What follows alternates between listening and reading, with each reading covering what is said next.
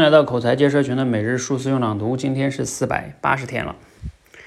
我们前两天分享了人际关系的前两种情况哈，婴母婴式关系还有矛盾式的关系。今天分享第三种叫成人式关系。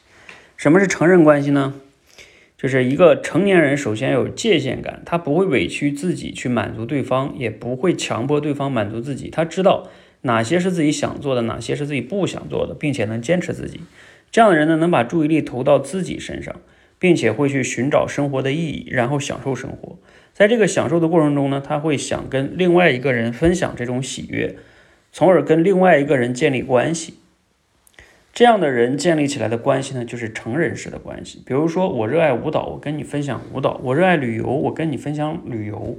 同样呢，你分享你热爱的部分给我，我们通过交流分享，形成一种感染和吸引。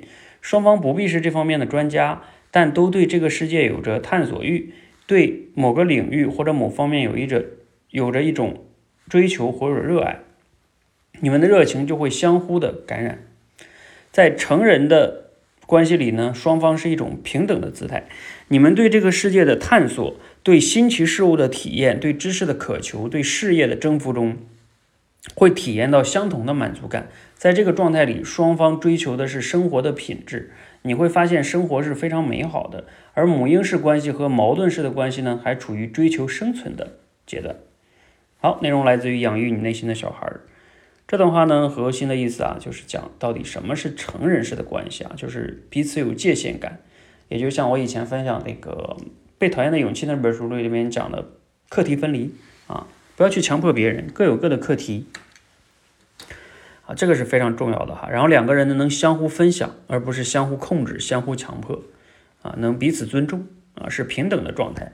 想一想，你和你的伴侣是不是这样的状态呢？你和你的孩子是不是这样状态？你和你的父母是不是这样状态呢？你和你的朋友之间，你和你的老板之间，是不是这样的状态呢？能相互尊重、平等的关系哈。好，那。听完这段话哈，大家可以都可以反思一下。那我我希望呢，每个人咱们哈都可以反思，在人际关系中，如果你能做到课题分离，和任何人，不论他的年龄、地位啊，包括和你的一个真实的身份关系是什么，哪怕他是你的孩子，你也一样尊重他。我相信啊，你的人际关系的烦恼会少很多很多很多，啊，也会更加的幸福。好，今天呢，我们简单分享到这里，希望对你有启发。欢迎和我们一起每日数字用朗读持续的。升级认知，练就好口才，也欢迎大家跟我们一起读这本书哈，这也是我近最近期强烈推荐的一本书。